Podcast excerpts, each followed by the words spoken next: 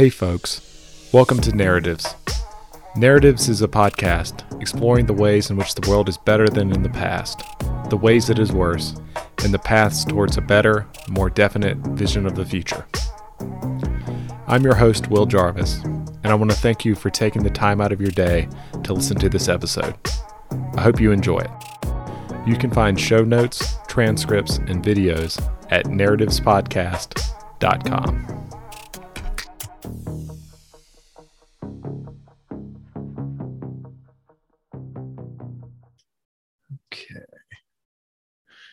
Well, Matt, how are you doing today? I'm good, thanks. Awesome. Well, Matt, thank you so much for hopping on. Um, before we uh, hopped into some of these questions I've got, could you give us a quick bio and some of the big ideas you're interested in? Sure. So I'm Matt Clancy. Uh, I teach economics of innovation and just sort of general economics classes at Iowa State University. I work on a couple other projects there too. Before that, I was... Uh, I, work, I was a research economist at the Department of Agriculture. That was my first job after my PhD. And I worked on science policy issues. Uh, kind of the big project that I'm working on these days is called New Things Under the Sun. And I got funding from Emergent Ventures. I'm a, technically called like a Progress Studies Fellow. Uh, and that project is a, a, I call it a living literature review of social science research related to innovation. And it's it's sort of a website, but it started as a newsletter, and it's a It tries to sort of synthesize recent research about innovation to sort of tackle a very narrow specific claim with a lot of evidence and make it accessible to anyone. So that's that's what I work on. And uh, yeah, I'm sure I'll talk more about it, but uh, that's that's me. And I live in so, Iowa. That's awesome. That's awesome. Um, so I, I'm curious, you know, I, you've read a lot of, uh, I'm assuming you probably read more than just about anybody else on uh, the literature we have about uh, innovation. But, you know, what's your feeling? How good of a grasp do you think uh, humanity has on the subject right now? And um, yeah, like like how how confident are you that uh, that we understand it pretty well, or do we not understand it well at all? Yeah. So what you said about like I've read a bunch, it's weird because like from my perspective, it's like, you know, it's like I've got like a sliver of it. But anyway, uh, because it's just vast. And that's one reason I started the project is it's like, How how is anyone going to keep track of all this? Uh, it's like a fire hose of new stuff that comes out all the time.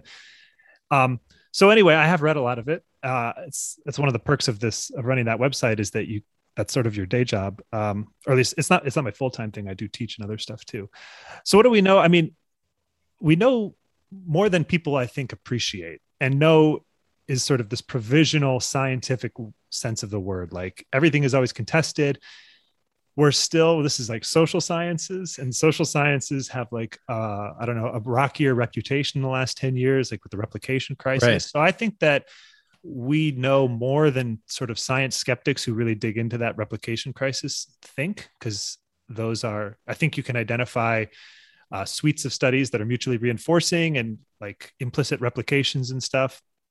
But, you know, at the end of the day, this is not like the hard sciences. So we don't know how right. to fly to the moon with this stuff. We know how, like, it's better than anecdotes, like, uh, which is what would normally kind of guide policy. But I think uh, it's it's sort of well short of uh, what the hard, what a lot of the hard sciences have figured out. And actually, like, figuring out why why that's the case is one of the questions I'm interested in. Like, uh, if uh, you know, the pathologies of the social sciences, are they widespread? And if so, why not? What's special about the social sciences? And I guess more generally, some other, since you asked what questions I'm interested in, like, I think I've always been interested in what I call like the micro foundations of innovation. So what's really going on under the surface when new ideas or new discoveries are made and the processes they come about. Um, and related to that is sort of the future of innovation. Like, is it going to be harder, slower? Uh, and if so, what can we do about it? And then I guess the sort of niche thing is I, I got kind of lucky in my timing on this, but I started to get interested in the impact of remote work and the potential of remote work about a year and a half, or maybe probably about a year before COVID struck. And so I had been digging into that literature, and I've written a bit about that too, and especially its impact on innovation. Very cool. Very cool. Well, I'm, I, I'm curious.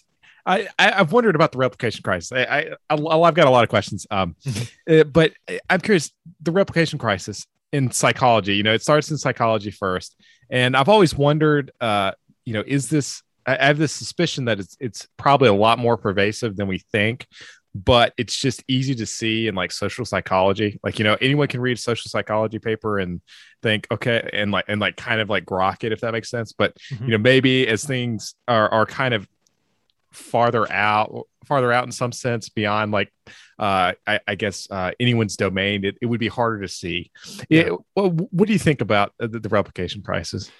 Yeah, so I think, you know, I think the replication crisis, what you say is true, like that it's easier to sort of understand some of these studies that are almost about like our, our day-to-day experience. And we have like, we know what it's like to be people in social environments. We don't know what it's like to be atoms. Right. Uh, But like one thing I always sort of hedge back about the replication crisis is like, you know, the replication crisis is famously like the majority of studies in certain domains don't replicate. Like when they did this experiment where they tried to replicate a hundred of them, I think it was like seventy percent or something weren't, Brutal, weren't replicated. Yeah. yeah. But you, there's like a limit on how widespread that can be, just because if you like look around, we have things like mRNA vaccines. We've got like, like, We do have Hard, things that work. We have a like, like technology is like a proof of concept that these things are replicated because it's, the process is replicated every time someone uses the technology. And I yeah. do think that like uh, in the social sciences, there are fields that are better and worse than others. Um, economics, I am an economist, so I'll, like take this with a grain of salt, but I think economics has a reputation for being good at this. Like there's like, it's not just my assertion. And I think it's still not as good as the hard sciences, but like among social sciences, like there's been an experiment where they, not an experiment, they've done like uh, betting markets on whether things will replicate. And so based on people's beliefs about when they read the study, if they think it will replicate, economics does better than others, but still, it's still well short of one hundred percent replicating. Um, and when people have tried to replicate uh, like experiments in economics, they've replicated a higher share. So like instead of sixty or seventy percent not replicating, it's more like sixty or seventy percent replicate. Um, and yeah, so, but that was also a very small study, like eighteen studies instead of the one hundred. So gotcha. I don't want to step too far out, uh, you know, but I do think, I, so I think it's, it's not as bad in, in economics, and it's, uh, it's pretty, it's reasonably good throughout most of the sciences. Uh, we do know that like there's a lot of problems within biomedicine. Uh, gotcha. And we, we know that because people try to build on biomedical research and they're like, this doesn't work. And there's sort of this rule of thumb that you should apply like a fifty percent dis, you know, like only half the things that seem to work in academia will work out out in the lab. Uh, but at the end of the day, we do push forward based on that underlying research. So that's my, my sense of it. And yeah, like one of the questions I sort of got interested in is like, why is there this variation across different sciences? Right. Because they're all scientists, or they're all operating in sort of similar incentive schemes to try and publish and get, you know, grants and stuff like that. Gotcha. Do you think that's perhaps because, uh, you know, each domain and then each subdomain, I, I have this feeling they each have their own kind of unique culture and there's not a ton of cross-pollination. Is that the case, or or what do you think? I don't know. It's tough. Like, it would be hard for me to assess if like the culture is very different. The things that I've sort of zeroed in on is, and, and I should say like, this is like, comes from surveying and synthesizing what other people think. There's not like original Matt Clancy ideas or anything, but stuff that I found compelling was like, one, this back and forth with technology, where like science is set up so that you, uh, you're supposed to discover something new and novel. And right. until very recently, there wasn't a lot of incentive to replicate stuff. And replicating is like really expensive to rerun experiments and all that. Um, and the hard sciences sort of have this built-in replication system. Like, you know, if you come up with a biomedical discovery and it's useful, a pharma company will perform replications for you in the form of clinical trials, you know, like- Right, you uh, try to translate that. Right. And so I think that the fact that we don't have these close ties to like the implementation of policy is, is like a, a handicap the social sciences have. So that's one explanation. And then another one that, that I've seen that I like is, is about the theoretical framework that different sciences have.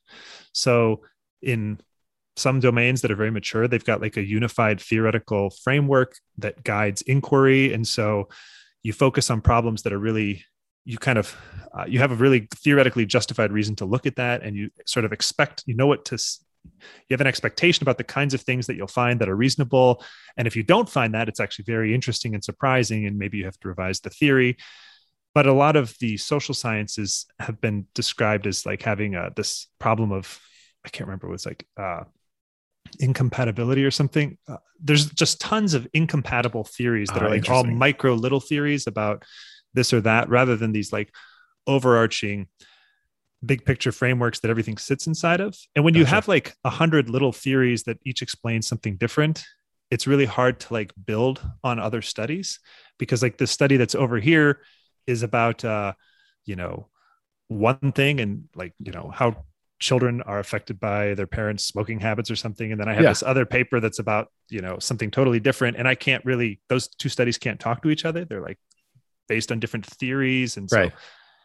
uh, but t- that might be a reason why economics is like, has some good things, because economics has some ties to, uh, the real world application through like its sort of role in government. Right. Uh, and uh, also economics has like, uh, for better or worse, a pretty big unified overarching theory, like theoretical approach, which is like optimization, profit maximization, this or that. So anyway, uh, that's, that's kind of what I've, that's what I've looked into. And that's sort of my takeaways on that. So kind of having like a, a bedrock, a common framework to look at everything helps unify things. Right, right. And so this is an idea that has been articulated by like uh, uh, Joseph Henrich and uh, I think oh, Secrets of Our Success. Yes, exactly. Same guy. Nice. He's written a, he's written a paper about uh, this, the importance of these uni- uh, unified frameworks with uh, I think it was Michael Muthukrishna, I think is his name. But anyway, they you know they've got something in science about this problem, and they kind of are advocating for the Secret of Our Success type flavor, as that should be the unifying framework that we can build on.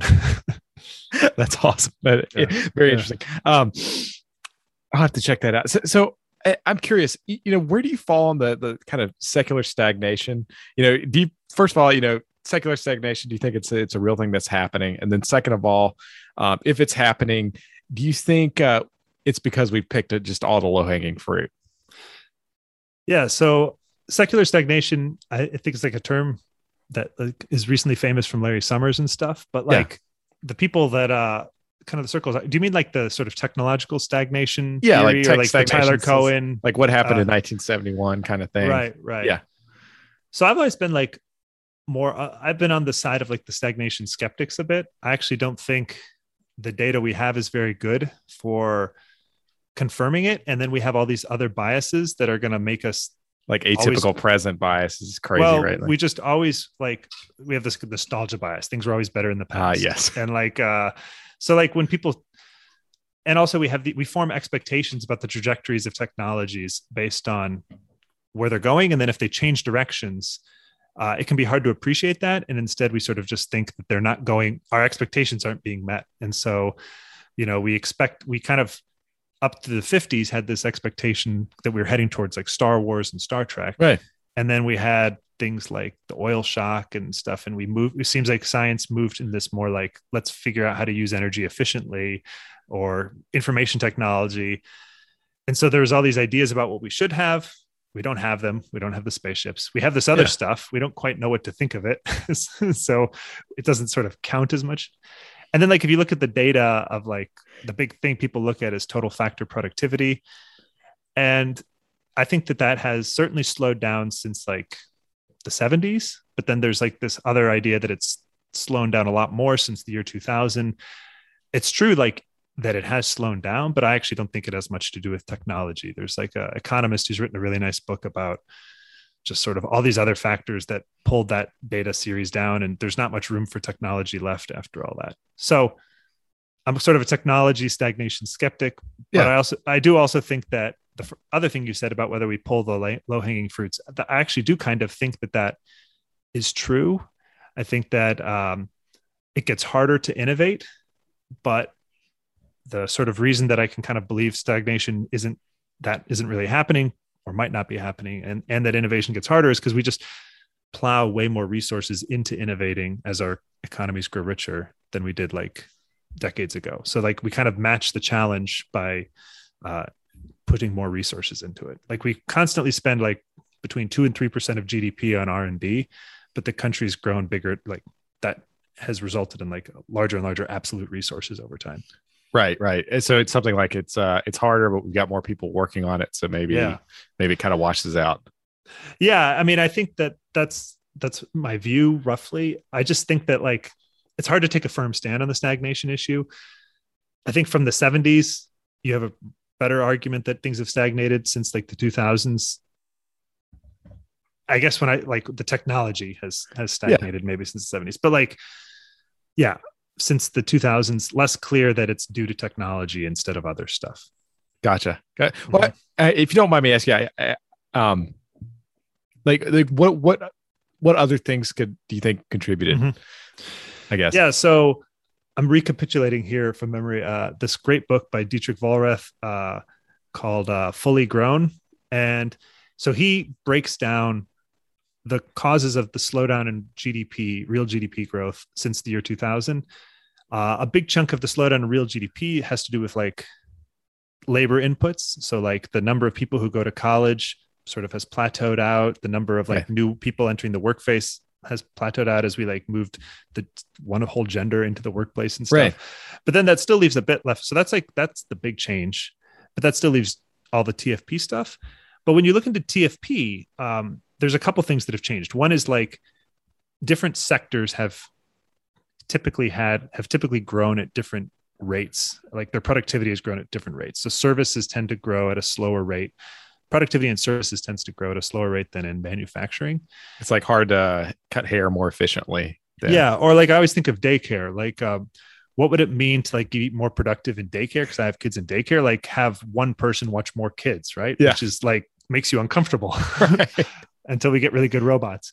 But uh, anyway, the way that the, like T F P series is constructed, it like l- looks at how much people spend on different sectors, and gotcha. then it, it gives those sectors more weight. And so Vollrath argues that basically, as we got richer, we've basically, we're like, these T Vs are great. I don't need to spend as much money on them because I'm very happy with the quality of my T V now. Yeah. Uh, and I'm going to spend more money on health, education, and uh, daycare.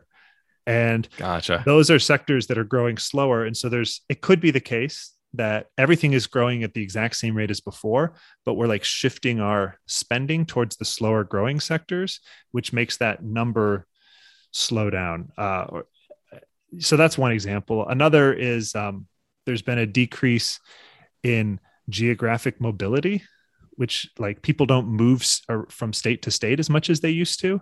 Yeah. And that process has traditionally helped the most productive workers get matched to the job that is like most productive for them. Got it. So that's like a little drag, but it doesn't have necessarily much to do with technology. It's sort of like, I've seen one paper that argues the reason people aren't moving so much is because we had this frontier that people like, you know, migrated out west, and yeah. then that effect lingered for another generation, because when people grow up uh, like on the West Coast, uh, but they don't have like grandparents and deep roots to that area, they're just more, much more willing to move than oh, uh, people who grew up out in the East, where like they've, their family has been a scion for like a hundred years or whatever like that. Right. And so they, these guys had argued, once you take that into account, like there's not really any puzzle why people aren't moving as much anymore. So anyway, that's, that's really weird and kind of a cool, but it doesn't have much to do with technology. Right. And then uh, a third one has been like, there's a slowdown of the formation of new businesses. Uh, so that could be because technology is slowing down and there's not as many new exciting startup ideas, but it could also be that there's sort of more market power dominance, and it has like, it's like these institutional, the way our market works factors. So that's, That's my quick overview of of Vollrath's uh, major factors. I think that, if from memory, that that explained the slowdown. And it, it's sort of sort of he doesn't address technology. But basically, he's just sort of like, well, we've already kind of explained the slowdown without needing to get to technology, so we'll just got say, it. We're done. Makes sense. Makes sense. Super yeah. interesting. Um, mm-hmm. So, you know. How does one think about uh, speeding up technological progress? You know, it, it does seem at the very least, you know, we've got a lot more people working on it. You know, maybe we're getting the same output, but you know, we we are spending a lot more money. Um, yeah. are, are there are there any uh, low hanging fruit there? Are there any low hanging fruit in, in speeding up technological uh, innovation? Yeah. So I I wrote a the the website, you know, has like all these different articles that each cover different uh, aspects of the of like what what I think we know about innovation. So I wrote this piece about like trying to sort of sit on top of those and organize them to say, how do we accelerate technological progress based on all this stuff? And so I think one of the takeaways that there's just like, it's like, think of this whole pipeline, and there's lots of places along this pipeline where we know a little bit and we can sort of push it along. So like my pipeline is like, you need people, uh, you need people who are motivated and looking for solutions to problems. So they're not just sort of complacent and thinking that taking the world as it's given, but they're actively thinking of it as a possibility to go out there and make changes to that world and try to solve problems. Uh, like I think of the longevity people who are like, maybe we should not take it as a given that you just have to figure out how to spend your eighty years. Maybe we can get more right, years. It's like, uh, so, so you're shifting the fact that in that case, it's like just, it's a, it's shifting the psychosocial thing where we all just mm-hmm. accept that, you know, eighty years, you know, it's like, it's the natural thing. Like once you yep. know, you're clearly your time's up when you're eighty. So just move on. Out. Right. Uh, so anyway, there's, you got to have people who are kind of interested in finding problems. You've got to, I think they're more efficient at pushing technological progress if these people are equipped with knowledge about how the world works and what's worked in other cases. Uh, and then they also need resources to go about inventing, and they need incentives to, now that the idea of, you know, working on longevity or something is a possibility, they don't take it as a given, but there needs to be an incentive to push them along uh, to do that. And then you've got to figure out, once you do that, how to organize your group of people. So that's sort of my pipeline. And like, what do we, what can, each one of those pieces, you can probably do a few things that will like, you know, tick up the, it's, it's uh, impact a little bit. And then you stack them all up, they compound. And then over time, if you can like boost the rate of, you know, economic growth by one percent per year or something over a hundred years, that adds up quite a lot. So, you know, specific concretely, like if you start like way at the beginning, like people, more people might be useful, but I actually think we probably have like a lot of people on the planet, and like our binding constraint is maybe more that second one, where like how many of those people who are alive today are like in a position to be able to innovate and solve problems and get the resources and knowledge they need. So I, I, I looked at some, you know, I've written about studies about entrepreneurship and what makes people decide to become entrepreneurs, uh, and kind of arguing that being exposed to people like yourself, like if you're a woman, a woman, or if you're, uh, you know, a minority, a minority, uh, people like that who are already doing the same thing, who are un- being entrepreneurs. Uh, and that kind of sends to you a message like, oh, this is, this is something someone like me could do. So, got it. Uh, you know, w- concretely, you know, you could have mentorship programs or something, or things to kind of connect uh, people with Uh, examples or exemplars of, uh, you know, innovation or entrepreneurship. And then equipping these people with knowledge, well, you've got to like discover things. And I think, you know, you can fund the scientific ecosystem. Uh, it can be done. That can also be improved. Uh, and I, but I think that even as dysfunctional as it is right now, it still is like a huge windfall that like we could double the amount we spend on R and D, I think, without Uh, it being a waste of money. Uh, like I was just reading about like uh, the scientists' account of creating the AstraZeneca vaccine in the U K. And they talk about how, you know, th- all these money struggles and so on. And you know, they, they had like a one in three shot of getting any grant. And if we doubled the amount of spending and all we got was the AstraZeneca vaccine, like, or a vaccine like it that worked much quicker or something, because that's that would have been one thing that would have been that probably would have already like paid for itself, like when you right. think about how much money is lost uh by the pandemic. Um third, like how do you disseminate all this knowledge? Uh there's studies about like, well, things that are like really obvious work, like libraries or Wikipedia. And like uh you know I think I I like hope modestly think that like what I'm trying to do is like a model of that too, like disseminating research in a way that is accessible to other people. Um, I actually, and then like resources. So, you know, the government can, instead of funding scientists, can also give money to innovative companies. Uh, I've written a bit about like the small business innovation and research grant programs, S B I R programs. And yeah. they seem to be pretty effective, like at like they they seem to uh, give money to companies that use the money well, and then like go on to do innovative things, compared to companies that are very close to getting the funding but just missed the cutoff by one. There's like a pretty big difference in outcomes. And then uh, where are we here in the funding? Yeah, so incentives. This is one where like economists focus a ton on this, like uh, patents, copyright, and I I actually think that the incentives are not really a big problem at the moment. Like uh, if we strengthened further intellectual property rights, I'm skeptical that we would see almost any benefit. And gotcha. I think we should prob I, I would tend to think like we should move in the other direction of loosening them up so that it's easier for other people to build on ideas and they're not locked up behind I P for so long. There's always exceptions. There are always certain industries where the I P is really important, and without it, there wouldn't be as much innovation. Uh, and I think that the fact that there is a group, there are people who really benefit from that, is one reason why it, there's not a general move to reducing them, because there's like a very motivated group to lobby for them.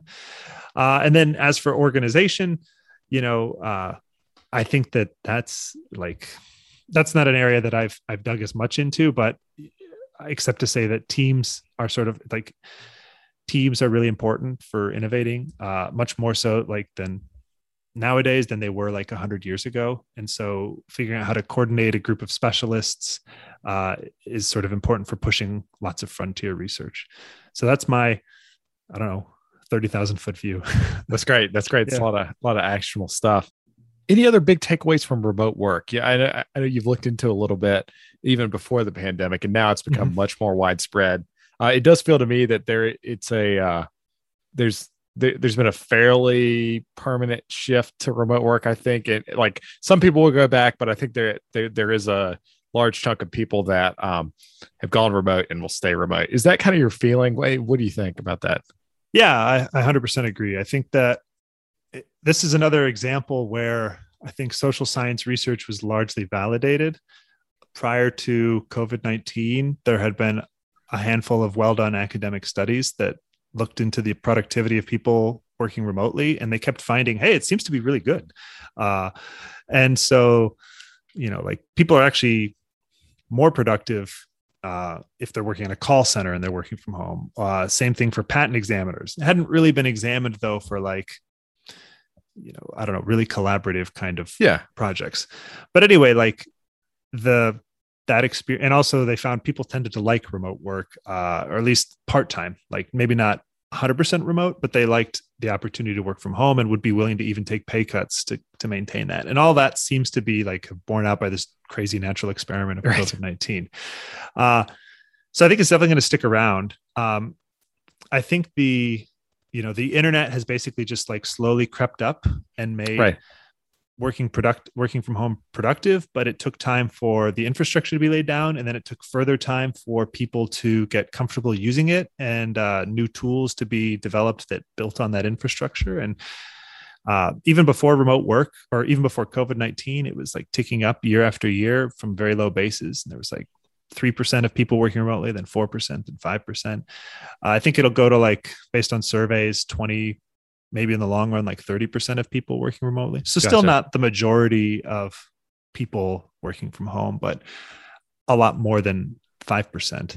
Right. Um, and yeah, the, another thing that's kind of interesting about remote work is just that I think it's kind of shows the importance of these, uh, of like learning. So firms, it's hard to have an experiment where you, as a firm, try remote work out for a year and sort of see how well it works and then decide if you're going to do it. But when everybody was sort of forced to do that, they did learn a lot about how things like, oh, this works better than we thought. And that sort of suggests there might be other practices we're doing that if we like somebody's out there right now insisting, this is better. I have studies. They show right. that, that doing it this way is better. And everybody's sort of writing them off. But if we You're were like, forced whatever. to try it for a year. Yeah. Uh, so I think that's interesting. And then other is like the importance of sort of these equilibriums where like, Uh, if you don't offer remote work now, you're kind of the, for some sectors, you're the odd person out. And right. so like you have to sort of stick with everybody else uh, and make it work. In terms of its like impact on innovation, I think that academia and others shows that like it's certainly possible to work on projects remotely very successfully. I think though the the kind of tricky points are that academics really did rely on those mechanisms for meeting people, like right. uh, and a hundred percent, like in a hybrid work environment, that might not actually, if like most people go hybrid, I wonder if that will just not be an issue at all. Like people will be in the office enough. They'll be in the downtown enough to meet people. And it's not important that they see each other five days a week. It's just important that they sort of have a rough idea what everybody else is working on and who everybody is. And sort of maybe that will be, maybe it won't be a problem. If they're fully remote, then you start to have to introduce new mechanisms to get people meeting each other, whether that's like having annual get-togethers or quarterly, you know, work retreats, uh, making the conference circuit a bigger part of the career, uh, or potentially building useful sort of online social networking spaces. So like I've had a lot of luck with Twitter. Uh, it suits me, but I don't think it suits everyone. I just saw Derek Thompson uh, is a reporter for the Atlantic or writer for the Atlantic. And he called it like social media is like a digital or attention alcohol, where like a lot of people can use alcohol respect responsibly and like it enriches their life. But some people it's very difficult to use responsibly. And anyway, uh, so I think facilitating those meetings is sort of the big challenge. And we don't, research can't tell us that much about what works and what doesn't, because we've never been in this situation before. Right. Yeah. I, I think that's that's well put. Um, I, I I'm curious. Do, you know, I, people have this sense that remote work is, is somehow like like we're having this meeting virtually, this conversation virtually. It's uh that it's inferior to being in person. Um, do you think that's just a feeling? And and I even if it is just a feeling people have, it could still be completely valid, right? Like they just feel that it's like it works, like meetings are somehow less personal, something like that. Then it could still have the same effect. Do you think there, there there's something real going on there? So I think that in some settings, there is something real going on there. Like, I think that as good as this conversation is, like it would probably be better opposite. Uh, sitting at a well, table. we, we would have more fun, but I don't like Tyler Cowen does his Conversations with Tyler podcast. And yeah. he had to switch to doing them all remotely. And he's yeah. talked about how like, uh, uh, people in the audience, people who are listening can't tell the difference, but maybe from his perspective, it's not as fun. Okay. So, right. so that's something. Um, and then there are some studies about certain kinds of meeting tasks haven't been done, don't work as well remotely right now. And that's, I think that's always important to sort of note. This is like, we're taking the sort of conventions that arose in one setting. Right. And we're now trying to sort of figure out how to make them work in a different setting. And it's not guaranteed that everything will just carry over in the same way. We might have to do things differently, but like people complain about uh, digital white, like the whiteboard meeting yeah. is a lot harder to have digitally, or uh, meetings to set the big agenda for a major project yeah. are harder to do remotely. But once that's set, you can assign everyone their tasks, and then remote collaboration works very well. So uh, one solution to these things is like just identify what you can't do remotely. And that's what you do at the work retreat. Uh, so that's one possibility. Um, the other thing is when I first started writing about this, I always tried to emphasize it's not really necessary for remote work to be as good as in person for it to take off. It just has to be good enough for its own compensating advantages to make the net trade worth doing. So it would be better maybe if we were around a table, but the reality is that probably wouldn't have happened. I mean, yeah. you're not in, you're not in Iowa. I'm not yeah. in, are you in North Carolina? Yeah. It would be a, quite the trip. Yeah. So maybe we would get really lucky, but otherwise like this is just not happening. And yeah. so there's lots of interactions like that. Uh, and there's at a hiring level, like there are people you can't hire because they don't live locally or, uh, you know, I moved back to Iowa to be closer to my family, and I'm, I'm here, I'm fixed. If anybody else yeah. wants to work with me, they've got to like remotely work with me. Uh, yeah. And so that is sort of one example of like, you know, if you can get nine, if it's ninety percent as good to be working remotely as it is in person, but you can get a person who's ten percent better than you can get locally, the two wash out. Definitely. Definitely. I, uh, I think this is long-term bad for commercial real estate, but you know, it's quite, it's quite interesting. So are, are you down for a round of overrated, underrated? Sure. Cool. Um, so Ames, Iowa, overrated, underrated. Ames, Iowa is where uh, my university is. Um, Good football think, team too this year. Yeah, they just lost though to uh, their I, the in-state rivals. Rival. Yeah, so I think Iowa's compared to most people's who don't know what Ames is, it's underrated because they don't even know what it is. Yeah, uh, it it has it's like an innovative little college town. Uh, it has a little high density of like patents per capita, so you can sort of see this in these little maps of like oh that's cool patents per capita, and there's exciting, cool companies there uh, that that are born out of the sort of university ecosystem. So I get, I'm going to do a shout out to Nebulum, which is like a place that vertically farms uh, lettuce, and then they like deliver it to your door. So I, I get cool. that. But I don't live in Ames myself. I live in the bigger city, Des Moines, which is like forty miles south. So read into that what you will, I guess. Nice, nice. Um, Mercatus, overrated, underrated? So I think they're also probably underrated by most people. So, you know, the Mercatus Center has this very interest. I'm mostly th- thinking of the Emergent Ventures and Fast Grants programs, which yeah. I think are like, uh, I don't know, a really cool proof of concept of like a different way to fund things that is really promising. Like, uh, so the Emergent Ventures is what funded my uh website project, and like their application process is just like a fifteen hundred word essay describing you and your idea. And that's it. And they like make fast decisions, and there's very little bureaucracy, and they get pretty good results. And it just sort of suggests like, is that, should that just be the norm? Like, are we, what are we really gaining from all the other layers? And I would, I hope to later dig into like, see what we know about if those extra layers of vetting and stuff add much value. Uh, and then for COVID nineteen, they ran, they did they they built on that infrastructure to do something called Fast Grants, which I guess probably a lot of listeners know about. But it was like super responsive and poured out a you know handed out tons of money related to uh, COVID nineteen research. And compared to the government, which was like standing still and like yeah, didn't do anything you know, for months. And like, there was a report that it was like they five percent of N I H funding ended up going to COVID research in twenty twenty. And it took months on average to get Jesus. the money out the door. And, you know, to what, to what end? I don't know. Like, right. Too late. Right? Like, yeah. Like, did they really, was it really important they not give that money to the wrong person? Yeah. And then that guy waste the money? I don't know. From a political economy perspective, it probably was important from the, for the agency's survival to right not, to do it like that. Yeah, but you know, it's it was disastrous for the rest of us. Definitely. Do, mm-hmm. do you think is that something that can scale, or is it something where you have to have somebody like uh, Tyler Cowen? You know, just you know, he's like the monarch. He's like you know, Matt. You got a great mm-hmm. idea. This is, you should, you, someone needs to pursue, you know, innovation and like look into this and like, yes, we're going to fund your idea. Um, is that something that scales where, you, you know, or is it something that doesn't because you really need, you know, one kind of absolute monarch who's really good at like making decisions and picking people?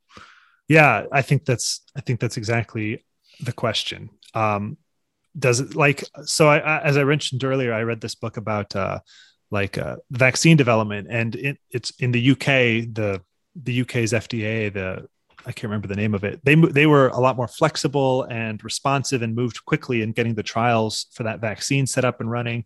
And this person, the the doctors, I think it's Catherine Green. I don't remember who the other one is, uh, but they they worked with the U S agency too, so they have kind of a nice comparison. And um, they're trying to sort of be diplomatic, but you do get the sense that the basically the U K one is smaller in the sense that it's a smaller country. They have more close, they have like personal relationships more personal to relationship, some degree yeah. with the people funding it. And so I do wonder, like when you have a, a, a big country trying to give out billions and billions of dollars, it might be hard, but I still would like to see a lot of work to really scrutinize, like, do these extra layers of vetting, are they adding anything to it? Because they, the Fast Grants did a survey of people who responded, and sort of they found like really alarming uh, findings where people responded like, if I was able to get all my funding like this, my research agenda would be totally different, or, you yeah. know, brutal. Like yeah. Yeah. I've wondered if it's some effect where like, you know, everyone starts out with, you know, it's like a small group, it's either a small committee or it's like just one person giving out the money. And then, you know, one person's a fraudster and misspends the money on a yacht and goes to Aruba. And then mm-hmm. that's on the front page of the New York Times. And then, you know, you could never do that, do it like that again. Exactly. Um, yeah. So, you know, I think agencies work best. Everything works best when organizations can rely on trust and judgment, but then eventually if you're long, if you're around long enough, somebody's going to Some, use somebody's... bad judgment. And then the agents, it's pretty tempting to respond by creating a rule, but then there's just this long run effect of the accretion of these rules. Things get worse and worse. Yeah. Wow. Um, so on that note, you know, overrated or underrated government funded science? So I'm going to say this is correctly or properly rated. Oh, this is roughly properly rated. I think people recognize, and I say that because it has, it generates enormous value. Like it, uh, the modern world is built on science that is ultimately funded by these, these grants, I think. Uh, But I think there's like, we're very far from optimum. We're like very, there's lots of scope to improve. At least yeah. that's my rough sense. And so that, you know, balancing those two things out, if we could spend a lot more money on uh, government R and D, but we couldn't reform it, I would still certainly say, yeah, still let's do it. Crank. Yeah. And if it was like, can we reform it? I don't, I, I would still probably rather have the money, but I prefer to do both. Nice. I, I like that. And well, and, and I think people forget also, there's some cases where the government, Uh, uh, government-funded science has done really incredible things on short timescales, like the Manhattan, you know, Manhattan Project, mm-hmm. like in- incredible amounts of. Um, so I, yeah, I, I definitely agree. I think it's a yeah. good point. Um, corporate research labs, overrated or underrated? Yeah, so this is an interesting one. I think that this, like for a layperson, the role of corporate research laboratories in the past is is underrated. Like people don't. A lot, it's not conventional wisdom how uh, valuable these things were. So there's these economists, Ashish Arora, Sharon Belenzone, and uh, and others who've written a lot about this, and they they sort of point out like, look, these guys, scientists at like Bell Labs and stuff, they, these guys won Nobel Prizes for their work. Yeah, you know, like they were really pushing the frontier, and there was this very close uh, connection to technology, which we sort of talked about earlier in the the thing. So there was like implicit replication. Uh, but because they were in these corporate research labs, uh, they also had the financial resources to like try big things, and also like an agency that was coordinating disparate activities. Like instead of keeping everything siloed, it had to figure out how to get everything to talk to each other and work together. And so they they did amazing things. But I think that's the past. And the same economist's work makes me think that actually like people thinking that if we can just go back to that, that will solve a lot of problems. Like that's an overrated idea. Uh, like they were appropriate for the time they were in, but there are like, there are reasons why they're not around anymore. And one of them is just that, like, uh, it's easier for, uh, as the skill level of, uh, different organizations has, has gone up, it's easier for them to like learn from each other and steal each other's ideas, basically. Like, ah, gotcha. Uh, so these these economists have shown that like these guys are citing each other's. Like if you publish a scientific paper and I'm a scientist at Bell Labs, you know, my paper is now a lot more likely to be cited by a rival than in the past. So they're reading what I'm putting out and they're sort of building on my ideas. And then another factor is that these major companies are more specialized than they were in the past, and that also makes it harder to fund basic science, because basic science is by its nature really unpredictable and you don't know what the outcome is going to be. And if you have like this sprawling giant where you have a, a division for every kind of product, yeah, it's like very likely that, it, or it's at least sort of likely that at least one of those spinoffs will be useful to one of your departments. But if you're really specialized, uh, a lot of that is just, it flows Makes to somebody it less else. Likely. Yeah, yeah. Yeah. And so, you know, firms close them down because they just became less profitable over time. And if we can't like, uh, we can't just wish them to be more profitable. And I don't know, we could, it's, so it's hard to, uh, it's hard to justify, or it's hard to see how they can come back to the same, in the same way they were in the past. There are some special cases like, uh, you know, some A I stuff, especially that sort of has the flavor of those older labs.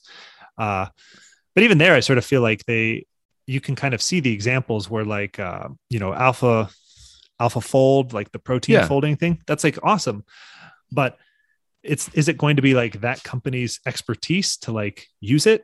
and they have to, they, they'll find a way to license it and stuff. But you can imagine that, like, if they were also in the business of like discovering proteins, then that would be like, that would actually be really useful. Th- they'd be like, this is great. Thanks guys. Yeah. But you know, maybe a little bit less now. Like, yeah. So anyway, that's, that's why I think they're like, you know, underrated in the past, but maybe overrated going forward. Gotcha. I, th- that reminds me of, uh, have you read uh, Scientific Freedom by Don Braben? No, no, I haven't read it. So it was recently republished by Stripe Press. Um, mm-hmm. So we had Don on the show. And do, do you know Don by any chance, of the Don Braben? I, I've heard him discussed on your podcast. Okay, nice. Well, um, uh, it, he had this idea where, um, yeah, he, he ran a he ran a the labs at uh, B P, British Petroleum, in the nineties. Mm-hmm. Um, and he was able to get, you know, like a, a Nobel Prize out of it uh, for one of his scientists and a bunch of really big advancements. And they spent like six million bucks. Mm-hmm. And his whole model was just give people, it's kind of like Emergent Ventures, just give people yep. pretty much no strings attached money, just enough to pursue their project on three yep. year cycles. Um, do you think something like that could work nowadays? Yeah, I would love to try. I think that like, uh, so I listened to the podcast where, uh, I think it was like Jose talked about oh, this. Yeah, I basically, Jose, yeah. I, I agree with him that like for some people and some types of projects, that sounds great. Uh, the challenge with all those is like, you have to give the money to the right person. Right. It's gotta be and right like, person. It can be hard to, you know, I don't know, you need like a relationship. It's hard to scale yeah. that in like an impersonal bureaucracy sense, you know? Uh, but there should be somebody doing that, you know? We're trying. Yeah. Super. Yeah. Yeah. Very cool. Awesome. Well, um, Matt, thank you so much for coming on and taking the time. Uh, where can people find your work? Where should we send them? Yeah. So the main place is new things under the sun dot com, or you can subscribe to the, the newsletter. There's links to that all there. Uh, or, you know, I'm on Twitter at Matt S. Clancy. Um, my middle name's Spencer. Uh, and yeah, I have, that's probably a good place to find most, most of what I'm working on. Awesome. Thanks so much, Matt. No, thank you.